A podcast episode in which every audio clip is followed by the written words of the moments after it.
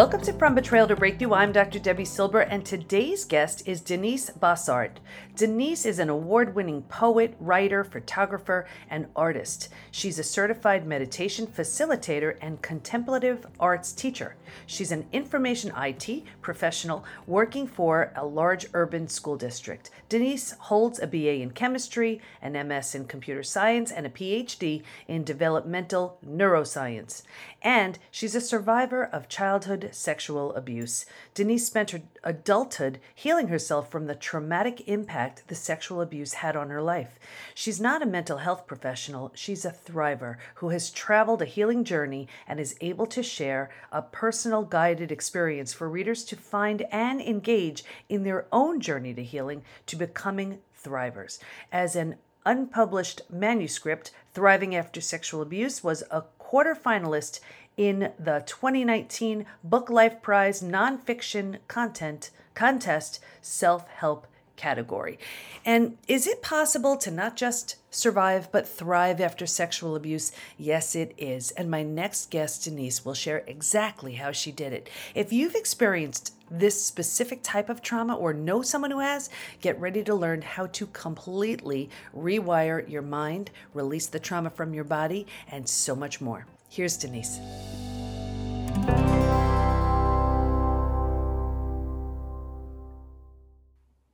Okay, everybody. So we have Denise Bossarte here today, and she's going to be talking about thriving, not just surviving, but thriving after sexual abuse. Of course, we're gonna, you know, we're always interested in the. Uh, yes, there's the trauma, but we want to know all about the transformation. We're going to be hearing all about it. So, welcome, Denise.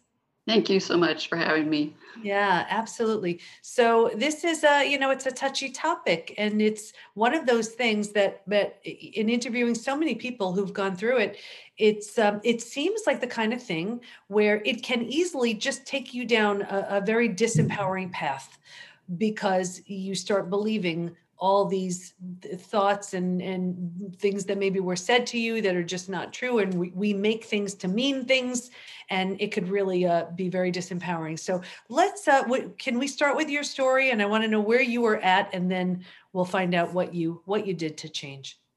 Sure. So i was sexually abused as a child by my grandfather and it would happen when we would go and spend summers there. They had a sort of modern log cabin on a lake and there was fishing and boating and skiing and swimming and all kinds of fun activities but there was also the abuse. And it went on for quite a while. I don't know exactly when it started. Um, i know i was pretty young in elementary school and it lasted until he died when i was a freshman in high school. And i just knew i was terrified of this man. I, I was too young to really put it together and understand what was happening. I actually did a lot of dissociation during the abuse itself and all I knew was that I couldn't tell anybody because I knew this big, tall military man would not accept that and there'd be hell to pay. Oh, sorry. Um, but uh, that it was something I couldn't share with anyone. And there was such a shame and hurt and confusion. And like you said, listening to those those messages that I internalized and almost made part of my DNA because I was so young and having to to face him at family gatherings and not even wanting to be near him or sit next to him at the dinner table. And it just transformed the way i understood the world.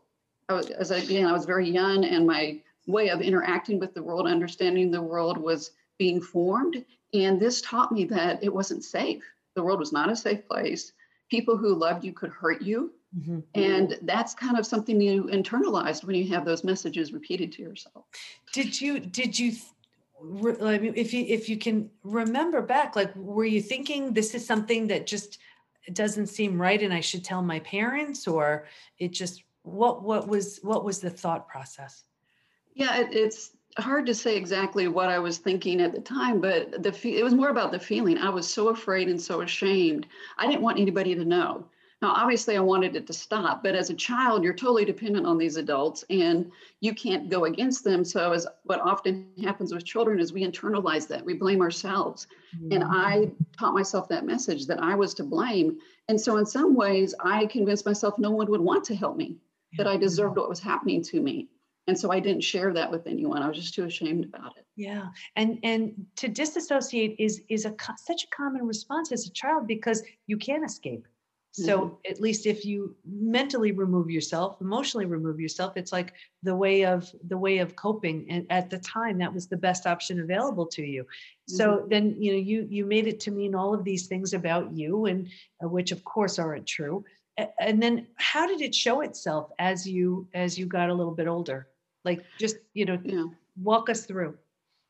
So it actually showed up pretty early. As soon as the abuse started happening, my parents noticed a personality change. I had a cousin who was also abused. She saw what was happening and how my personality shifted, and she knew grandpa had gotten to me too. But she was just a teenager. She didn't have the, the work done that she could stand up for me. She was still scared and under his influence. And my parents, this was many, many years ago. And so my parents they didn't know what to do. Back then, there wasn't a focus on child psychology. We didn't understand incest and abuse. We didn't understand the signs of it. It's all under the cover kind of thing. So they did what they thought was best. They took me to their marriage counselor, and mm-hmm. obviously that didn't go well. I didn't respond well to that. I really felt that I was being uh, looked at as something was wrong with me and it needed to be fixed in order for everyone to be happy and get on with their lives. And and they gave me an adult analysis, which is crazy to think about now, but it was like repeating questions to try to catch you, mm. catch you when things are going. It must have been so scary, um, even just to to tell your parents, right? Was that? Do you remember telling well, them? I didn't say anything to them about the abuse. So okay. they just noticed that there was something happening. They were concerned. They didn't understand this loving, caring I wasn't gregarious or very outgoing, but I wanted to be around people, hug people, sure. and that sort of thing. And I shifted to this complete introvert that wanted to just hide in my room and play with my toys. Right. And they obviously saw something had shifted, but they had no idea what it was. And I wasn't telling them what it was. So they were hoping that getting me in front of a psychologist would be able to learn what was going on. But I just, I got mad when they took me. I got mad when they gave me this test when it was obvious they were asking questions that were trying to discover there's something wrong with me. Mm-hmm. And I just refused to, to talk to the psychologist at all. And so there was a mess, right? My parents made the effort, they didn't know what was happening. The psychologist wasn't trained. I refused to participate. So here was an opportunity very early that we could have stopped the abuse. And then all of these things together made it so it didn't stop, it just kept going. Mm. So it just kept going, and now here you are feeling. You know, it's just now it, the the years are are adding up of this, and you're, you're probably just feeling kind of helpless like what do i how do i get out of this? So was it that the only way out of it was his death? I mean that's when that's when you felt free. And then what happened after that? Was there a sense of, of freedom or peace or something or the sense of freedom came i think just in, in, that my mind it had been protecting me that had led to the dissociation that had kept me from remembering things and sort of boxed all those in the dark mm-hmm. corner, I guess my mind decided, oh, he's gone, it's safe. Boom. You know, all the memories came out, all of the uh, flashbacks happening, body memories. And with that came, of course, a real overwhelming sense of shame and confusion. I thought I was going a little crazy because it, you know, trying to figure out what was happening. And I just decided, mm, I can't deal with this. I didn't tell anybody. I just immersed myself in school and I was busy in scholastics and band and basketball. I got a lot of positive feedback and affirmation from doing these activities and succeeding in them. And I just basically pushed it all aside okay. and wasn't even trying to deal with it. But it imagine you're a teenager, you're blossoming physically, you want to start having relationships and have some level of intimacy. And I just had such body shame mm-hmm. and such hatred of my body. I just was like, okay, treating it like a machine. It's there to serve me, but I don't want to have anything to do with it. I'm not going to connect with it in any way other than to kind of carry my, my brain around and mm-hmm. do what I need to do. So when he first died, the, the only freedom I have was to remember all the horrible stuff more clearly and yeah. more fully, and then have to compartmentalize in order to move forward. Okay, so you compartmentalized all of it and you did that for a while, but you know, we know it doesn't go away unless we deal with it. So it must have been following you around and you, you know, and how did you how did you how long did you keep it at bay? Did you compartmentalize it and just get involved with other yeah, things? so eventually I, um, it, it followed me into college, same behavior patterns. And then I met a graduate student, I started dating him, and he was actually a recovering alcoholic who was going through um, AA meetings, and, and he really appreciated the help he was getting there. So he encouraged me to reach out to the local counseling center at the university. Took me a couple of tries to find the right therapist, but I found a counselor who was the first time I could really start talking about my abuse and my experience.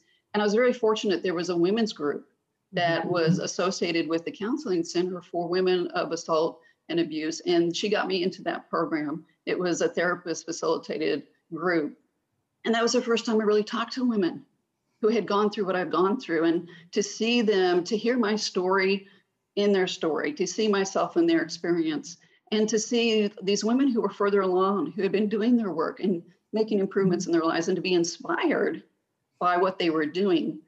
And because he had gone through AA, we, we researched and found a similar 12 step program called Survivors of Incest Anonymous. Mm-hmm. And that was the first time I actually met men who were survivors. So was actually a, a, gentleman who was the age of my grandfather when he was abusing me. He was in the program attending the meetings, and his mother had abused him. It was this complete reversal from the image I had of my grandfather and older men to realizing that they were people who, who were suffering on the same level I was. Right. And on some level, it must have been so reassuring to know that you're not alone and yeah. that, you know, you, and you're not crazy. And here are people that experienced something very similar and that they're doing the work to heal. So that must have been really reassuring. And then what did you, how did you notice? Did you notice some some type of healing whether it was physical mental and emotional like what what was it? Was it the women's group that you were in? Was it just meeting people? What was it that you that you experienced where you noticed a shift in how you felt? Sure i think it was the combination of those two groups that the uh, survivors of incest anonymous they're all ages all experiences men and women and that really expanded my understanding to say well look at all these different types of people and it wasn't just me.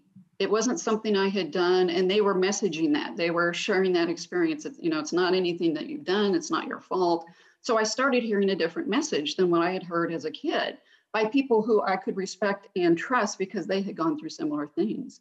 And for them to talk about, you know, I'm challenged when this comes up, I'm triggered when this comes up, and this shared experience about what had happened what was the response to certain situations and how to deal with that was really inspiring and helpful to start reprogramming my own self identity and how I presented in the world, how I wanted to live my life.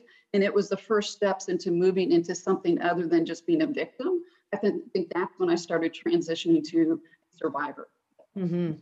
Okay, so it went from victim right to survivor, and then uh, so you're hearing all these uh, all of these other stories. You're realizing that um, you know they have similar stories and you see what other people are doing. And it it did it did it help you um, just change your belief system around uh, around you? Did it did it allow you to feel more comfortable when you were speaking to other people? Like what what did it lead to I think what it did is it allowed me for the first time to feel comfortable sharing my story. Mm-hmm. And these were, of course, complete strangers at the beginning. And so to feel comfortable sharing my story and know that I wasn't going to be rejected, that's a huge thing. You're so filled with shame mm-hmm. that you just anticipate and expect rejection. That's one of the fears that survivors have that we don't want to tell our stories.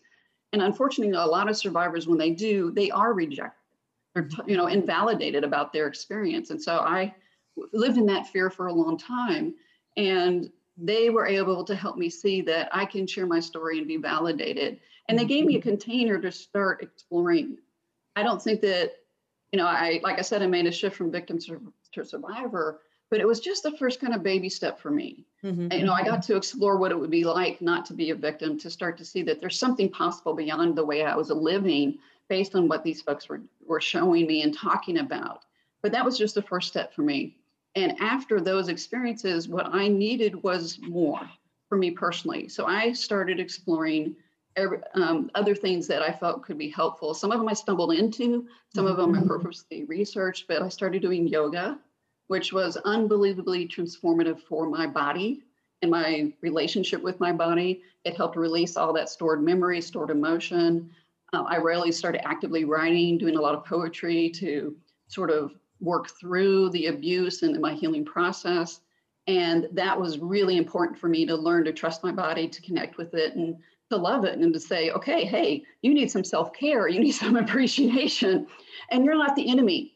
I had made my body the enemy because that gave me some control of the situation. I couldn't make my grandfather as a child do that, but as an adult, I could say, my body is not going to be my enemy. It's going to be a part of what I want to nurture and be a part of my life, integrated with the rest of me.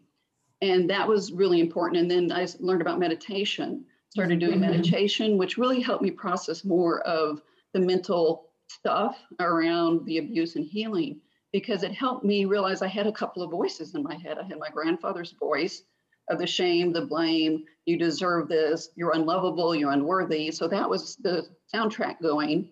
And then to counteract that, when I was in school, I had become this perfectionist. Again, it was about control.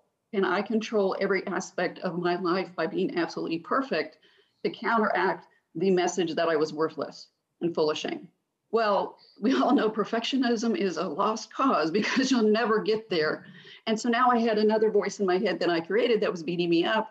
Anytime I didn't get the straight A's, the perfect 100% was, you know, a star and everything I tried. And those voices were just there the whole time in some way. And with meditation, I started to recognize that those are just voices I could release that I could let go, get quiet, find some peace, find some stillness, and start to really connect with my authentic self again. Mm, beautiful, and and you know it is so important. I, I love uh, the different things you did because it it needs to be released in so many ways physically mentally emotionally psychologically spiritually. And yoga is a beautiful way a somatic practice body-based practice to just get the issues out of the tissues. It is locked in there and it's released. Was there a certain type of yoga that really resonated with you? Yeah i was really drawn to uh, iyengar yoga which is a positional based yoga. It's very gentle. You use a lot of props to help support you. If you can't get into the full pose you can do props to help whatever your range of motion is, your flexibility, it adjusts to that. Now, I did have a little challenge when I began because there were some poses that were pretty threatening to me. I felt very vulnerable because of how they were, your position, your body. Mm-hmm. And I also mm-hmm. had a male teacher who taught the introductory courses. And in this style of yoga, the teacher will gently adjust the student physically to get them in the right pose.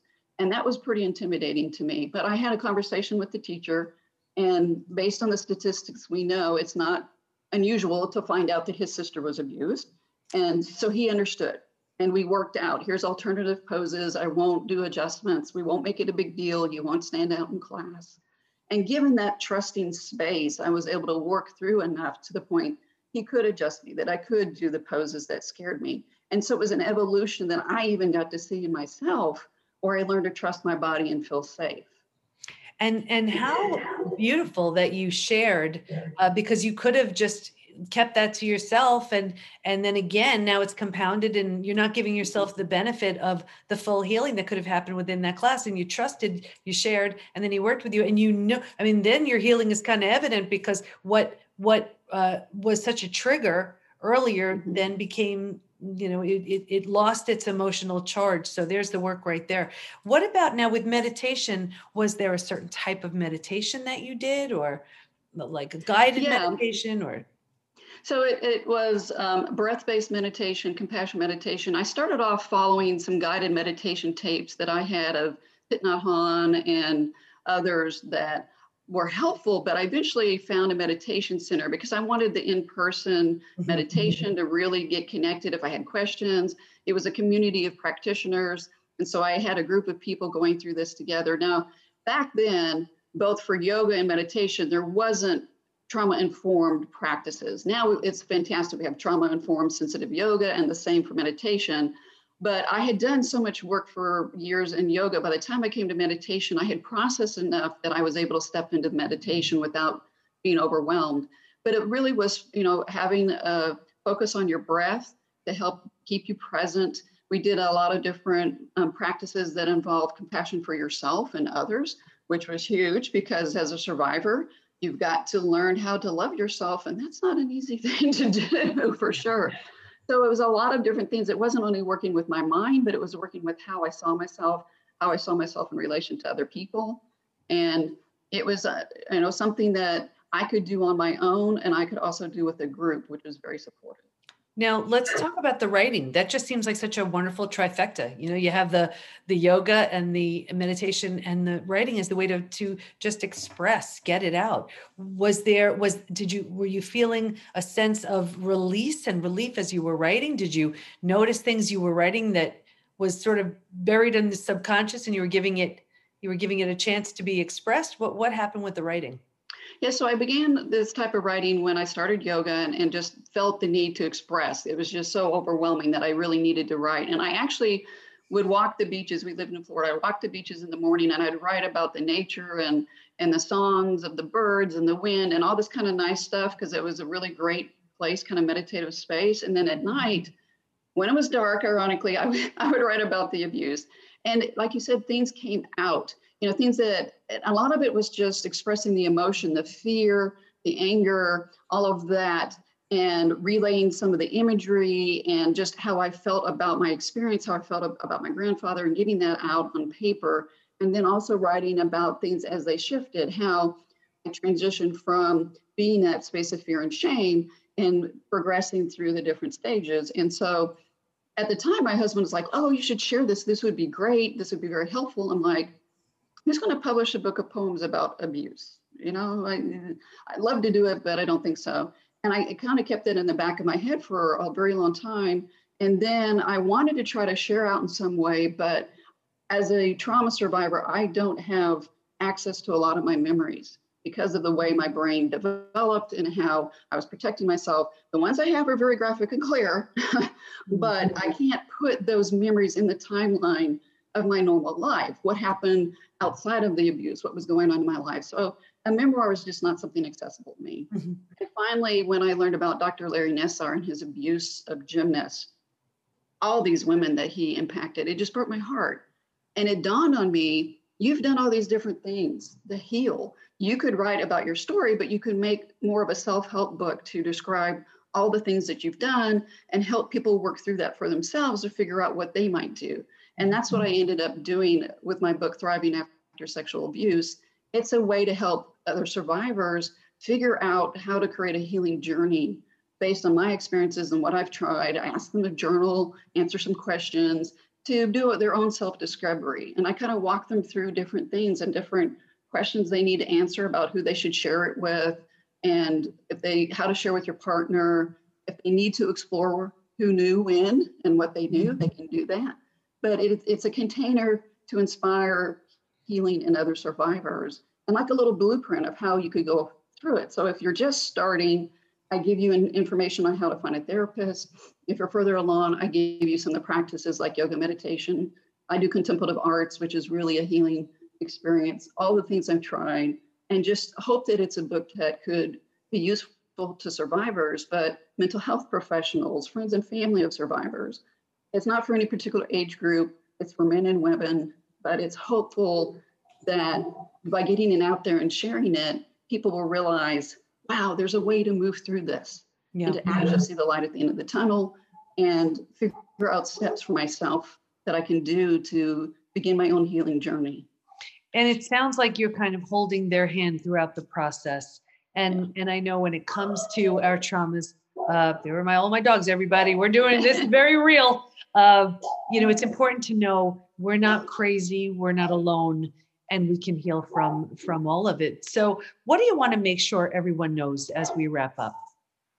I want everyone to just think about how strong they really are.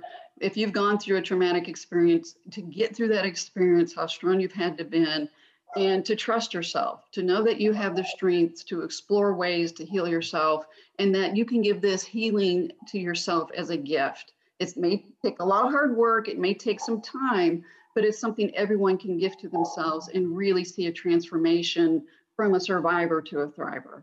Beautiful. And believe it or not, the reason why I, I, I have all these dogs is because of the burst of oxytocin, which is the hug hormone, right? The, uh, the, that chemical that just makes us feel so close and so wonderful. And dogs are such a beautiful way to um, to just you know help us express that and and give that love. And of course, it's unconditional with a pet. Although right now it's annoying. Anyway, uh, Denise, where do we go to learn more about you and the great work you do? Sure, I've got a website, thrivingaftersexualabusebook.com. And then I'm on Twitter, am thriving after, and on Facebook, thriving after sexual abuse. Well, I want to thank you so much for your time, for your wisdom, for your attention. I know our members uh, and our listeners and our viewers got so much out of this today. Thank you. Thank you so much.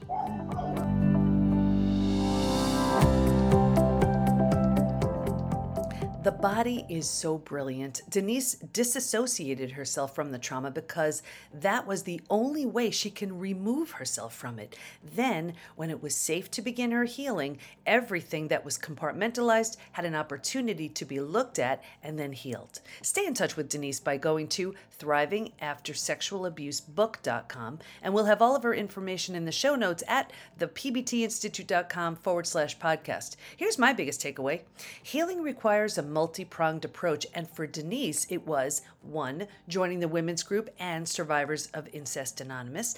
These groups helped her realize she's not alone and could learn being safe and feeling safe in a community. Two, yoga to release the trauma, doing it at her own pace and on her own at her own comfort level. Three, writing, expressing herself through a creative outlet. Four, meditation to find compassion for herself and to reduce her need for perfectionism, which she was doing to counteract shame. Everyone can find their own healing recipe, and this sounds like a really good one, especially the idea of community, which is crucial to your healing as you learn that you're not alone. And speaking of community, that's what's waiting for you within the PBT Institute where we have everything you can ever need to become your physical, mental, and emotional best. We have daily classes and certified coaches and practitioners you can schedule time with. We have uh, the most interesting topics. We bring in experts to teach master classes in areas of health and mindset and spirituality and personal development. We have the most friendly, welcoming, and supportive place to become your best, and it's all online. There is nothing like this that exists, and I am so excited to welcome you. Just go to thepbtinstitute.com forward slash join to learn more. Thanks for listening. Can't wait to be with you next time, and here's to your breakthrough.